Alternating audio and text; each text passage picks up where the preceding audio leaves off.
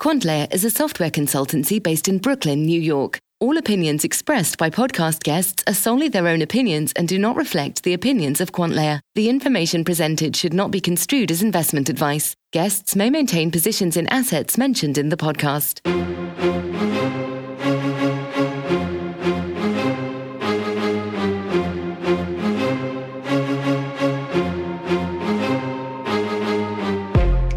This is Vikram from QuantLayer, and thank you for listening to our 14th podcast.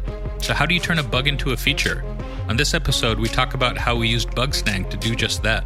We then get into an interesting discussion around using third party software applications to move software projects more quickly with less risk. We also highlight just how useful the Bitcoin dev mailing list is for learning about how the Bitcoin core team thinks about the protocol and how their discussions underpin important considerations around scaling and network growth. We also look at a terrible case of UX and VeChain, how Google is adding Ethereum to BigQuery, how $800 million worth of Bitcoin and Bitcoin Cash moved out of a Silk Road wallet, and a very suspicious BitMEX short squeeze. If you like our podcast, please rate and review us on iTunes. That would really help us out. Hope you enjoy this one.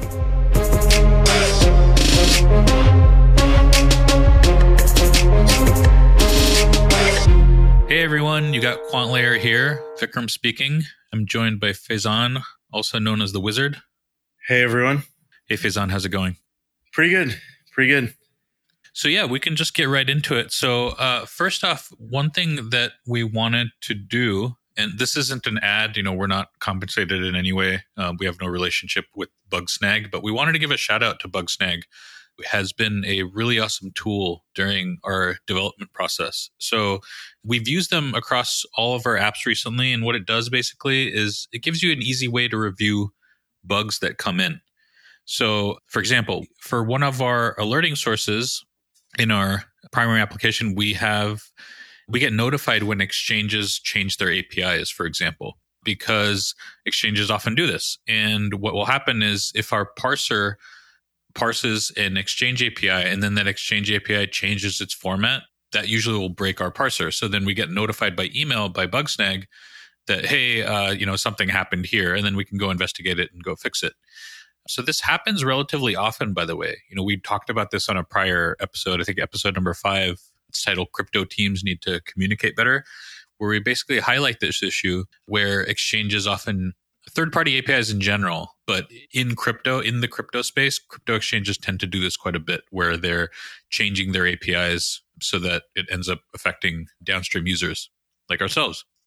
So, you know, the way they might change their APIs, they might change their format. You know, they're delivering it in a particular format. They change that. They might 404 on you, or they might drop public support for their public API.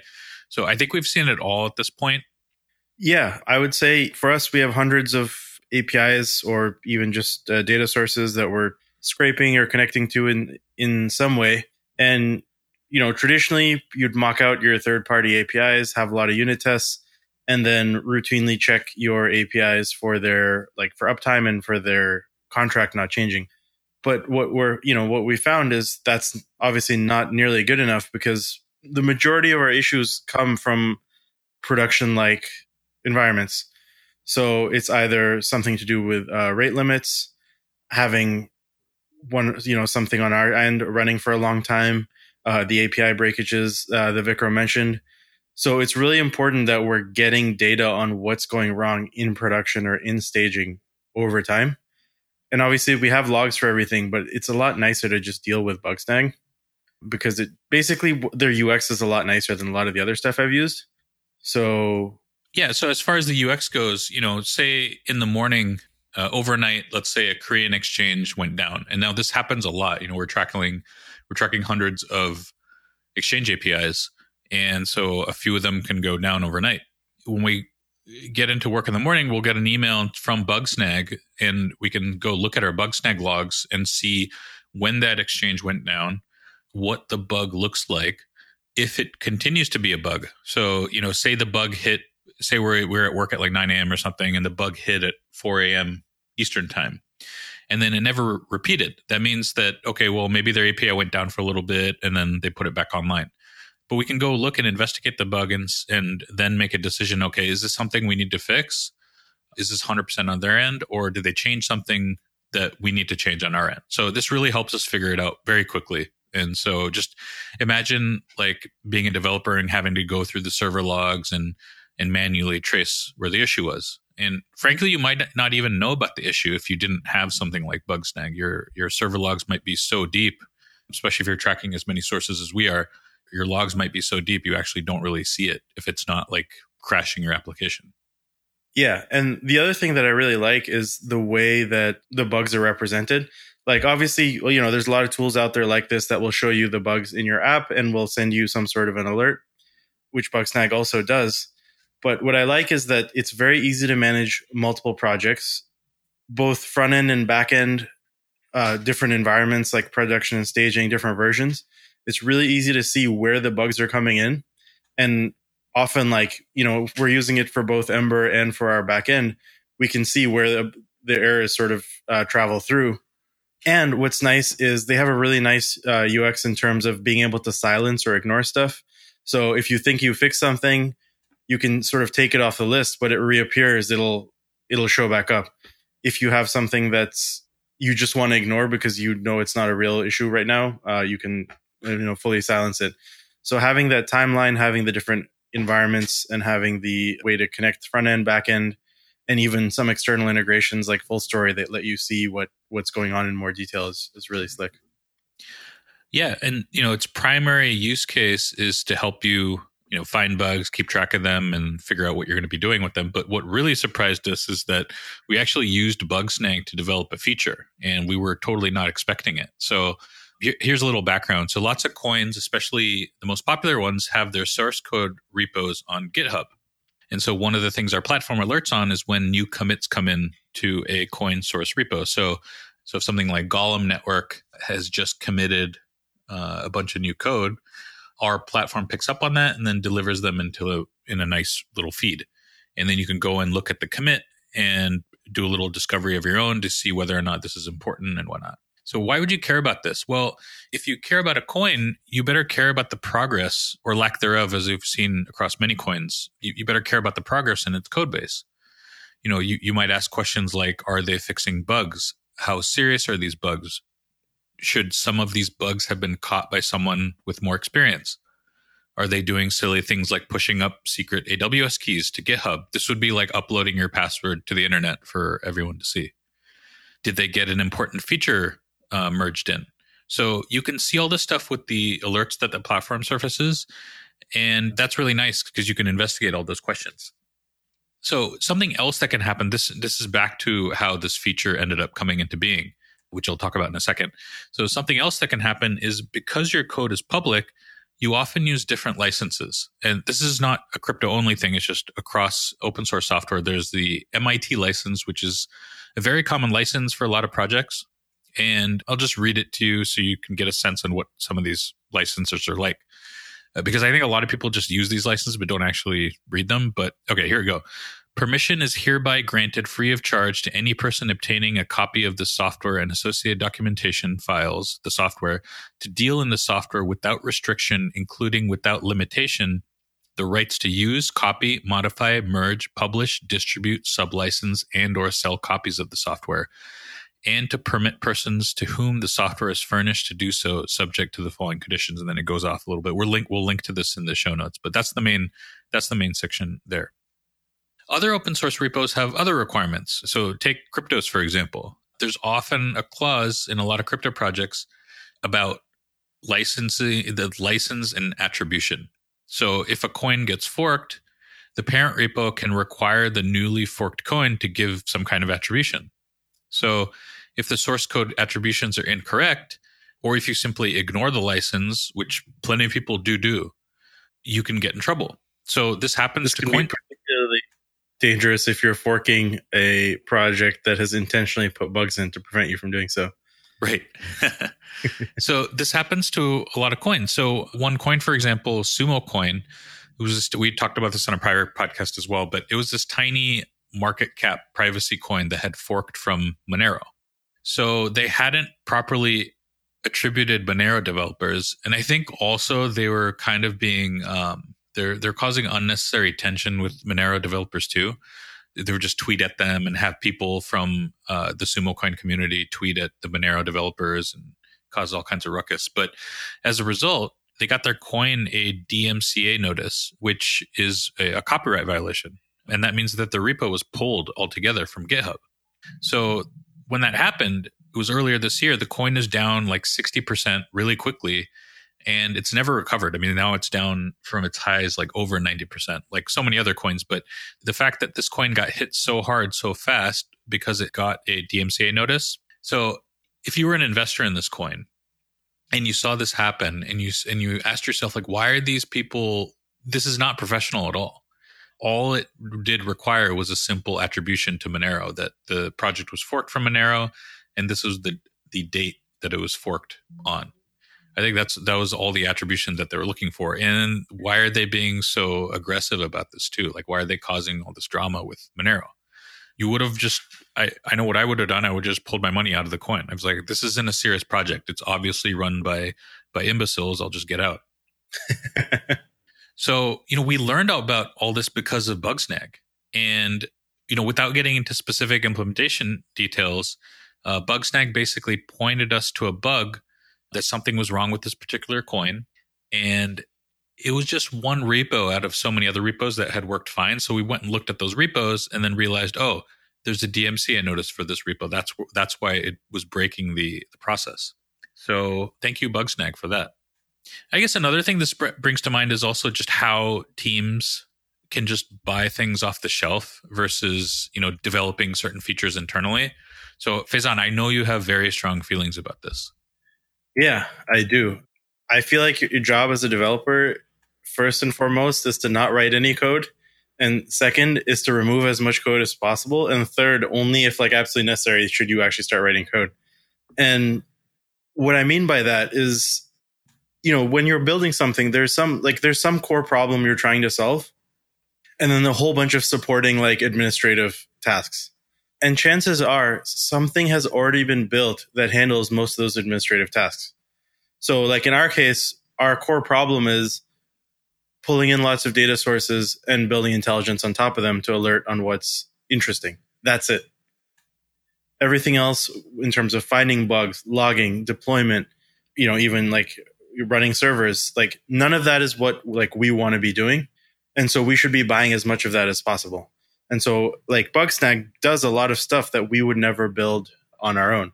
And there's a few reasons for this. One you're never like unless you're huge you're never going to be able to devote the sort of resources to, to solving this problem as a company who that's their sole product like bugsnag two because it's not your like main problem you're never going to do like as good of a job solving it even if you had the resource like let's say you had the budget and then three i think everyone underestimates the real cost of building stuff in house that is again not solving your core problems. Because your core problem has a lot of leverage. Like that's what you're building your company around or saving a lot of money by doing. So investing in that and continuing to invest in that makes sense but everything else is a cost and i it, those costs are tend to be highly underestimated. Yeah i guess it would be like just you know imagine you're a software company and you want to use something like Bugsnag. We've used this other thing called I know you, this one you like a lot too. I've used it more than I have. Uh, uh Fullstory. Yeah, uh, just to give people an idea, it's basically uh, it's essentially records a user's session, but with all the like credentials and form fields and all filtered out. And you can actually connect it to Bugsnag. So whenever there's a bug, you can actually it's immediately tied to a video timestamp of what that user was doing at the time. And it's been immensely useful on other projects that were more UX heavy at uh, debugging issues. Yeah, we don't use it on this one because we're mostly delivering alerts to users and there isn't too much user interaction otherwise. So, uh, you know, once we start building out a few more features that have that are UX heavy, I guess it would be, make more sense to integrate then. But you know, we're not going to do that until we're we're ready to do that anyway. But I mean, if you have a small software team, even if you have a large software team, and I would say even in particular if you have a large software team, you don't have the you necessarily have the resources to go build out like a your own version of Bugsnag or own version of Fullstory. I mean, just think about it from the perspective of these companies themselves. These are full blown SaaS companies that are making a killing off of being the sole, the best provider of their small little integration in the space. So, yeah, not, not to say Bugsnag and Fullstory is a small little integration; they're highly useful, highly valuable, but you can pay like less than a hundred dollars a month to just integrate it into your system. That's twelve hundred a year versus what paying you know a full time software developer like a hundred grand a year to implement that. And it won't just be one software developer; it'll be a PM, software developers, like designers, all this stuff for something that's not your core competency. People wildly underestimate the internal cost of software development, is what I found. Like they assume, you know, oh, we have software developers, which means we have software development capacity, but they don't really put a cost like correctly cost that person's time. Number one, they even more wildly underestimate the maintenance cost of software. Like it's one thing to let's say we go out and we clone all of the features of Bugsnag. What about six months from now? What about a year from now? Or like what has had to be done to keep it up and running? And then they even more wildly estimate, and you alluded to this a little earlier, the investment in like product and product planning.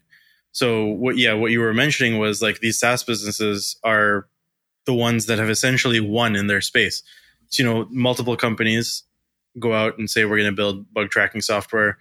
A handful or you know of them capture most of the SaaS market, and essentially like they've solved that problem best. And the ones that are continuing to do well are the ones that continue to solve that problem the best. You're never going to be able to replicate that sort of momentum and effort on like the product side. Even if let's take away the let's say you have the best software developers and infinite budget, like just that problem is yeah. going to be hard to solve. Like you really need to only try and solve those problems for the things that make you money if you're a software company, and buy everything else unless you know maybe you're Google sized and then the equation's different. Right. Yeah, I, I just went to Bugsnag's pricing page, and it's just hilarious what you get. Uh, so their highest tier pro is fifty four dollars a month. Starts at one hundred and fifty thousand events per month and five seats. So it includes A B testing, SLA, subscription tier, segmentation, Splunk, and Amazon SQS support. There's no way you're going to be able to develop this thing internally and at the same speed of what this gives you with very simple integration. So, what do you think? Like, I mean, we've seen this a lot, right? We see teams like decide, hey, let's just build it. We don't want to pay 50 a month, so we're going to stick two devs on it. Oh, they're on the bench. We'll just put them on on this. Like, what do you, why do you think that happens? Is that like a product manager type of decision or like what do you think is yeah. going on i don't know that there's any single reason for it i think it's different across the stack you know the structure of each company like some places the developers really like to build everything themselves other places i've seen like the thought of spending $100 a month is just not palatable to whoever's in charge of budget. Uh, like they're just miscalibrated on the cost of buying versus the cost of their internal labor. Other times it's just people think that like the, they don't need all the features of the external tool and then once they get going they realize like oh there were all these unforeseen problems. So it's usually just miscalibration in terms of like comparing the two options. Yep. So one other thing i thought we could talk about is about getting to the roots of a crypto project so what do i mean by this well one of the roots of crypto are its software developers in particular, for example, a root of Bitcoin is its core team. You know, wouldn't you want to know things like, oh, what is the core team thinking? How do they actually think about something? How are they prioritizing things? What do they think is important to incorporate into the protocol next? I would think all this stuff would be super important to you if you care about Bitcoin, right? Yeah, absolutely. Because A, what we've seen is in the case of some other coins where they made the wrong decisions, it totally kills the viability of that. I mean, just going back to the Sumo, Sumokoin thing you mentioned, I think that's a great example of of that. Looking at Bitcoin specifically, it's it's interesting because it's the oldest one, so you don't have any anything to compare it to. But when you look at a lot of newer coins, if you use you know Bitcoin as a reference of one that was, it definitely is the most successful one. You can't argue with that, just in terms of market cap and adoption and all of that if you look at what they did right, you can start, you know, sort of create a profile and then start profiling some of these other teams against against that. Yeah. So one of the things I think they have done right is be very open about their decision making through the use of their Bitcoin dev mailing list.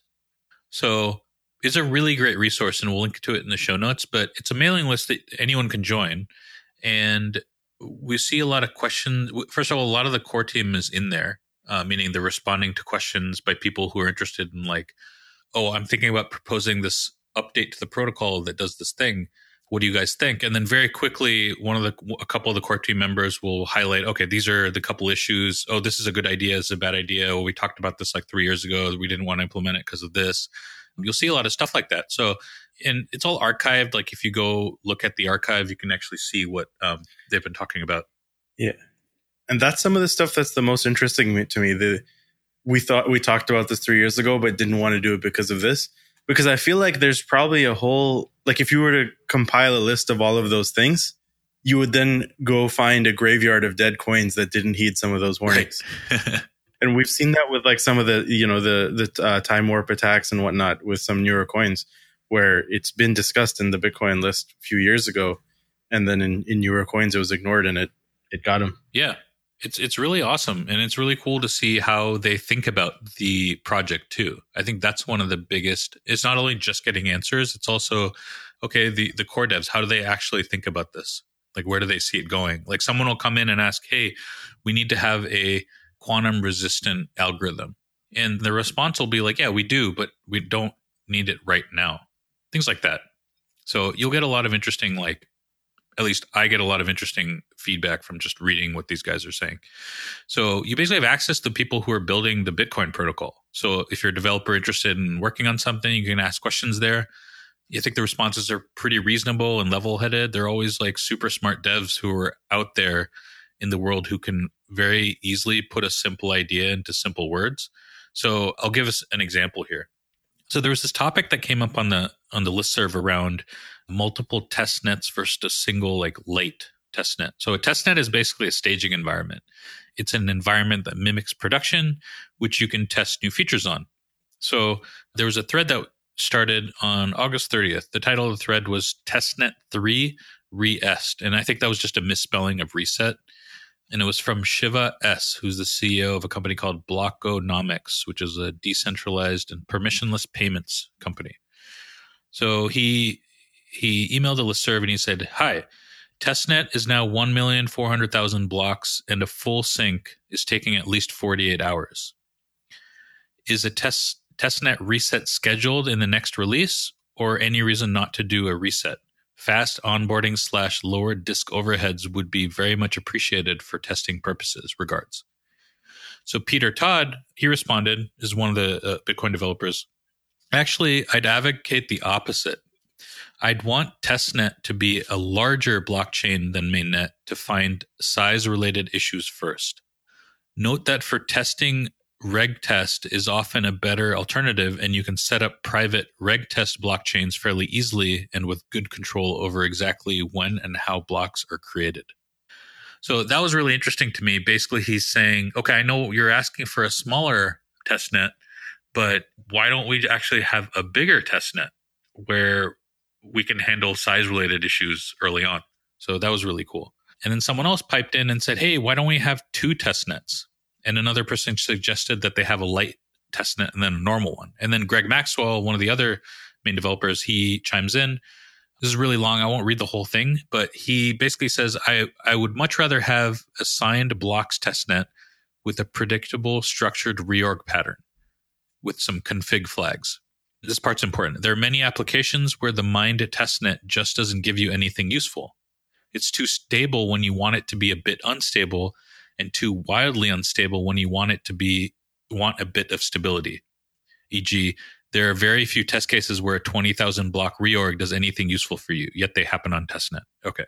And then I just want to read this last line because it's funny. He says, Ordinary noise require you cope your entirely universe being removed from existence and replaced by something almost but not quite entirely different at the whim of some Cthulian blind idiot god.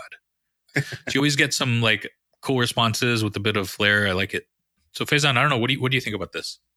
Yeah. So this is interesting. So obviously I haven't done a lot of testing on the Bitcoin uh, testnet, but just drawing some parallels to, uh, you know other uh, spaces in software development. So Peter Todd's response about making the testnet larger to find size related issues is interesting because we see that in production applications where you want to do load testing and like of spiky loads that are much larger than you're going to actually see in real life so you know you can handle it. Or if netflix has a really good engineering blog and they talk about their like i think it started with chaos monkey and now there's tools on top of that where they take servers down or clusters down or entire regions down on purpose so that their system is designed to be like in production they randomly take chunks of their network down so that the system is designed to be much more resilient than it's than the conditions it's going to see in real life. And so i think that definitely from what peter's saying it makes a lot of sense to have a, a test environment that essentially torture tests everything much more severely than you're going to see in production. That's a pretty common principle you see throughout a lot of different types of engineering. But then at the same time people need to be able to have something that's a little less unwieldy for actually testing some of their uh, scenarios against. So I don't know what what the answer is, but it's definitely an interesting conversation.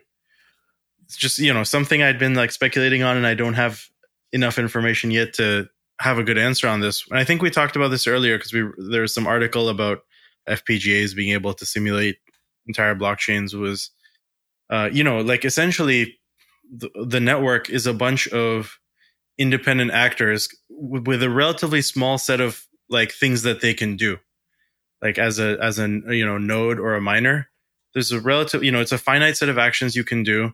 There's a finite set of like rewards or stimuli whatever you want to call it like actions you can perform and st- uh, rewards for those actions. And so it would be interesting to see how effective it would be to be able to artificially simulate any of these networks like you know much large like you could essentially simulate a very large test net a very small test net with different uh, randomly generated actors. In sort of a game theory style simulation. And then maybe even feed in some real-time uh, real net or test net data to inform that simulation. So that's just sort of a, a pie in the sky thing but something that might be interesting. Yeah i wonder if we'll see just more hardware dedicated to that kind of stuff yeah, I think we definitely will. I mean, people do it for, you know, for weather simulations, for anything where you have a lot of possible outcomes at each stage that are dependent on the, you know, the previous condition. So it's not a novel problem in like the general yep. sense. So I think we'll definitely see see some more of that sort yep. of thing. On a similar note, recently we also saw uh, Bitcoin Cash essentially do a stress test as well. Of uh, I think they sent through a whole bunch of uh, minimum price or minimum cost transactions. Like they hammered their network to see how it would behave, and the transaction price stayed stable, which I think is a is a success. Yeah, the context here is basically, you know, I'm sure everyone here is super familiar with the drama with Bitcoin, Bitcoin Cash. It's almost a year old. No, it's a little over a year old now. I think the Bitcoin Cash fork anniversary has passed, at least by a few weeks. But you know, there's a big argument last year about uh, block size. They call it the block size debate. If you just Google that, there's plenty of stuff out there about it. But this stemmed from the view that Bitcoin's blocks. This is the Bitcoin Cash view that Bitcoin's block size was too small, and because it was too small, fees would spike. And Bitcoin Cash uh, proponents would say, like, we just why don't we just increase the block size? That way we'll be able to keep the fees low. Because if you keep if you increase the block size you can fit more transactions in there and keep the fees lower. And there's a big battle about this and you know the battle continues in many different ways depending on who you ask but uh, that's a little background on it. So i guess not judging bitcoin versus bitcoin cash or bitcoin cash versus bitcoin here but it looks like what they were trying to do is stress test in production what the effect of a large number of transactions would be on the fees. And it looks like the fees stayed pretty low. Yes, 63% of their volume over 24 hours was these minimum fee transactions. So that's pretty essentially tripling the, you know, the load. Yep. So yeah, we will we will see. So one alert that came into the platform was another one of these VeChain chat admin alerts and this one was pretty interesting from a crypto UX perspective. Like, I don't think this alert is tradable, let's say, but uh, it, it is pretty interesting. So, just want to talk about it. So, a little bit of background: our platform captures what uh, team Telegram admins are saying in their chats. So, they're always giving up important information in their chat room. So, like stuff like roadmap updates, how things are tracking versus their deadlines, basically how their project is progressing. So, other times you know, reviewing these chats really gives us insight into how teams are thinking about their projects. So we talked a little earlier about the Bitcoin dev mailing list and you know, I'm not going to say this is like that, but if you are able to have a some kind of pipe with the with the development team, with the marketing team of a coin, you can get a sense on how they think about things. And I think that's really important from an investor perspective. So the chat we're referencing here, and I'll just read it out loud, was this. And so this is from one of the VeChain chat admins, and they're talking to um, to someone who's confused about something. But okay, passcode, password, mnemonic phrase, and passkey are all different. Which one can't you remember? Okay, so context for this the admin is replying to someone who was confused about how to access their wallet. What's interesting though is this whole like passcode, password, mnemonic phrase, and passkey business. First off, I mean, those four things, like at, least three of those things, passcode, password, and passkey, sound the same. Like if someone just asked you for that, they all sound like synonyms of the same thing. Mnemonic phrase, okay, is a little different, but if you just said passcode, password, and passkey to me, I would have no idea like what what would be the difference between these. They all sound the same. Yeah, and mnemonic phrase to most people also might not be very clear. Right. So we, yeah, we can't expect users to just know the differences between all those phrases. Um, like I said, passcode, password, passkey, they all sound really similar. You know, what happens if someone mixes them up? I think that's totally natural. I think it's very reasonable to actually assume someone would. So I view like that on its own as like being a pretty solid UX failure. Secondly, why do you need four different secret codes to access your wallet? You know, forget crypto. If you had to use any app that required four different passwords to use, like how would you feel about that? You have to, uh, three of which who sound the same. So I, I don't feel like the team really put themselves in a non-technical user's shoes there. So like their users try to think about it from again, think about it things from the user's perspective. They're not know they're not morons. They're trying to support your network. They're holding your your coin in your token. And you're just confusing them with like a complete disregard for ux so and you should think about this too. If you're if you're on a coin team and you're doing stuff like this like investors will recognize good projects and bad projects based on their public ux you know if you put yourself in investor shoes like how does having four different things that that sound kind of similar bode for ux adoption? It doesn't bode well i think you're just going to get a, a bunch of people who are like confused all the time so I don't know, Faizan, what do you think? Yeah, I mean, I agree with everything you said about the uh, UX being like a barrier for most users. On the on the flip side, the the other piece of that is like we're dealing with like uh, you know these are currencies and coins and whatnot, but under the hood, like there's some fundamental cryptographic rules that have informed a lot of these like passcodes, passkeys, passwords and mnemonic phrases.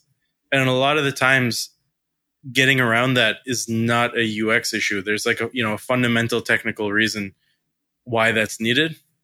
And so I think there's a balance to be found between like not this is something that's very security critical. It's like you can't enable UX by compromising security, but there's a lot that can be done in terms of communicating uh, just the tone of the way you're communicating, how you communicate, how you educate users that can do a lot to improve UX. But there are some fundamental limitations that don't have an easy solution without compromising security as well. So there's not an easy answer to this one.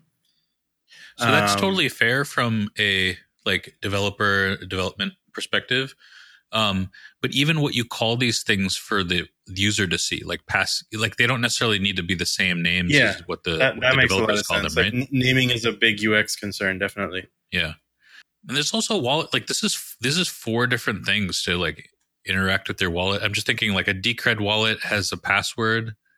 And then if you want to recover it, you can use a mnemonic phrase. That's two things there, but you only use the mnemonic phrase when you want to um, recover the wallet.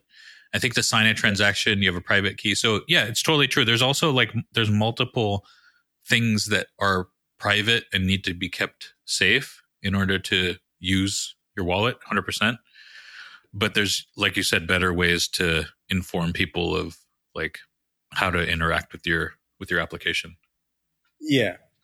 Like it may not be possible to simplify like those four things, like make it less than four, but there may be a much better way to present those four, like you said, with naming or with just better tooling that guides you through these processes much more effectively or uh, you know things like that. Yep. So uh, broadly i think crypto ux of course still has quite a ways to go but i think a good place to start is just you know put yourself in like your network participant shoes. That means your investor shoes your your token holder coin holder shoes and people like that. So another alert that came in through the platform is there's a company called CertiK, and they have launched this auto scan engine, which is kind of this like programmatic tool to look at vulnerabilities in, in token code. So uh, they put out a, a release, and I'll just read it here. It's just really interesting. So after conducting a full inspection of token contracts on Etherscan, which took roughly three hours, the team has released the initial desensitized scan results for industry reference. Among the top 500 tokens, 53 are impacted with severity of loopholes with a total market cap of 40 million. Among them, 70% of smart contracts have integer overflow issues and 30% have functional correctness issues. And then, due to security and safety concerns, CertiK will not be identifying the token names or locations of vulnerabilities that were identified to have issues by CertiK's autoscan process. Instead, CertiK will be reaching out to these projects directly in order to help fully investigate these smart contracts. So that's pretty cool to see a, a service like that. These numbers are pretty crazy. 70% of smart contracts have inter, integer overflow issues and 30% have functional correctness issues. Also, a hell of a way to do lead gen. Right. Just figure out a way to scan all of the issues and just reach out to people. I'm sure that these full investigations will be uh, profitable. Yeah, which I mean, not being cynical, good for them if they turn into a successful business. But that's it's a pretty great way to find your customers. Right. And then another alert that came in, which was pretty interesting. So Google is adding Ethereum to BigQuery, and we'll post a link in the show notes. This one I found interesting because, uh, you know, part of what we're doing is trying to uh, generate alerts off of on-chain data and this is one of the first big projects we're seeing where essentially you're able to combine like some of like Google services. I think Kaggle or one of those companies has Ethereum as a data set that you can essentially query. So you can use some of their like cloud tools that you're already used to for dealing with data sets uh, directly against some of these chains. So that's pretty fascinating development, I think, in making some of this stuff much more accessible. Yeah, and it, it, looks like they had, had released a similar thing for Bitcoin earlier in the year, and uh, I just wanted to read something from this uh, from this press release. So this is what they say: they're comparing Ethereum and Bitcoin here. With regards to the system architecture, Ethereum resembles Bitcoin in that it primarily serves to record immutable transactions.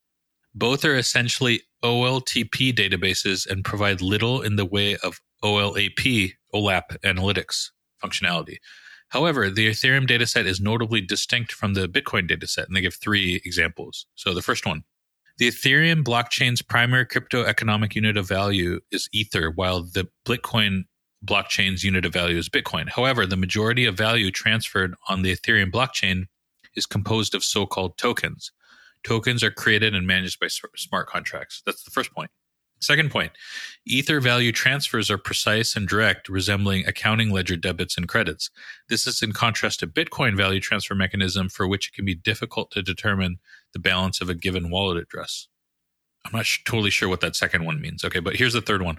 Addresses can not only be wallets that hold balances, but also contain smart contract bytecode that allows the programmatic creation of agreements and automatic triggering of their execution an aggregate of coordinated smart contracts could be used to build a decentralized autonomous organization.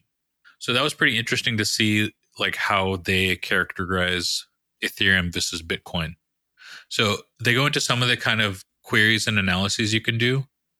And the main areas that they're looking at are smart contract function calls, on chain transaction time series and transaction networks, smart contract function analytics. So this one is re- related to like some of the stuff that we've been working on, which is why this is pretty interesting. So the first thing example they have is popular smart contract event logs. So that you can query something like, what are the 10 most popular Ethereum collectibles, the ERC 721 contracts by number of transactions? So, and then they get into CryptoKitties and then, then they look at transaction volumes and transaction networks. And then they go, go into the OmiseGO token airdrop. It's a pretty cool article. It's definitely worth looking at if you're interested in on the analytics side of what kinds of questions you can ask and how you can, you know, what kind of answers you can get. Yeah, but it's a good development, I think, overall, because like making these networks more accessible via traditional analytics tools is only going to increase like transparency, which I think is good for the system overall. Yeah, it's inevitable. Moving into some of the uh, alerts we've discovered in the last week in the platform, the first one I wanted to talk about is very relevant as we've been working on uh, some of our wallet listener uh, features. So basically, if everyone's familiar with uh, Silk Road, it was a essentially like an online black market that was one of the first to sort of accept Bitcoin, and then the founder was uh, arrested and a lot of the assets seized and whatnot. But basically, there's a wallet that is attributed to Ross Ulbricht that is holding about, in total with Bitcoin and now Bitcoin Cash because the fork, uh, about eight hundred million dollars uh, worth of currencies. And essentially, what we've seen is a bunch of that uh, money has moved to Bitfinex, Binance, and BitMEX. So this is interesting because it's essentially something that had been quiet since I think 2013, but I'd have I will post the article for all of the details. So you know we've had these assets just sitting in this wallet for a long time, and all of a sudden, a very large, like hundreds of millions of dollars worth, have been moved to the exchanges raising the concerns about a price crash from all of this being dumped on the market if someone's trying to cash out. So, you know, there's a number of these, uh, you know, this is one very notable one because of the sort of criminal history associated with it. But there's a number of very large wallets that are pretty static and I think can have a big impact on the market. So just keeping an eye on them is, is an interesting problem. Yeah, uh, you know, of course, the known Satoshi addresses, people would always want to know, like, if any of those coins are ever going to move, and any like Roger Ver, like any of these like large Bitcoin holders, we of course want to know. And it, it's also important to remember, like, a wallet doesn't mean it's a person. Like, you can have multiple wallets. Yeah, and yeah. What's interesting with this one is like I think in 2011, Ulbricht like claimed this was his address, and I think for no reason to doubt that that's the case. But I think six, five weeks or six weeks after he was arrested, there was still some activity in that wallet, and now we've seen activity again. So there's definitely someone else with access to that to those funds. Yeah, and you know, I'm not a lawyer, but I wonder like how this could affect his his appeals case. So, like, basically, the idea is that so something he has claimed is that Dread Pirate Roberts was multiple people, and like he only had the helm at like uh, during one of the points, or maybe he just started it and like others went to it. But there's a lot of weird stuff about the case. There's like talk about like some of the FBI agents who ended up being arrested for like stealing Bitcoin from him. They had come up with false charges around the murder yeah, for hire. The whole stuff. assassination so, stuff would turned out to be a hoax, right? So there was all of this like chat logs that claimed that he had tried to hire some assassins and pay for it in Bitcoin. I, I don't know if hoax is the right word, but it wasn't part of the case against him by the okay. government. So it's not been so like, like it, verified, or there's some questions around it. There's a lot of questions around it because that uh, I think what he was claiming is like none of that stuff happened, and the FBI agent, the like the FBI agents who went rogue, there were like two of them. They had kind of put that in the record. Yeah, and there definitely was some some issue with some of these agents having like they had taken some Bitcoin illegally. Yeah, I mean they stole it from him. Yeah. Like that is in the record. I think there's a, there's a guy who's in jail. Like both of them are in jail now. Uh, it's just a crazy, fascinating case, and and now we're seeing that money move all of a sudden. Yeah, now we're seeing that money move. So who knows what is happening? Yeah, so that's that. You know, so like just just by watching a wallet, a whole bunch of questions raised. So that's that's an interesting one. Another one, and this happened uh, back August 23rd, but I think it's still interesting to talk about because it ties to some of the other stuff that we do in our platform. So BitMEX went into uh, maintenance mode, and essentially what happened was there was a bunch of people that were uh, shorting Bitcoin, and they had some stop losses set. But while BitMEX was in maintenance mode, the theory or the yeah the theory is that the Bitcoin price was pumped so that when BitMEX came back online, a bunch of these shorts essentially auto liquidated because they had hit their stop losses, causing them to buy. And so we see this price jump from sixty four fifty to about seventy one hundred dollars almost instantly. And the reason people think that this was something that was sort of created by a few whales was that there was no news event that would have caused the price to move so suddenly. It happened on BitMEX specifically first before the other exchanges caught on and there was a pretty rapid retracement back to the 6450 price. So again, this is the sort of thing that we like watch exchanges and we get all of the wallet maintenance events. So it's interesting to see a big price movement tied to one of them. And I think in uh, traditional finance, this is called a, a short squeeze. So I don't know if you want to talk about how how that works. Yeah, like so BitMEX is thought to be I think we called it before like a bear's palace. Like if you want to short Bitcoin and margin, it's super easy to do it there. Just create your account, go, you know, put a little capital in. You can do like 50 to 100 to 1 Bitcoin short if you have the the chutzpah to do that.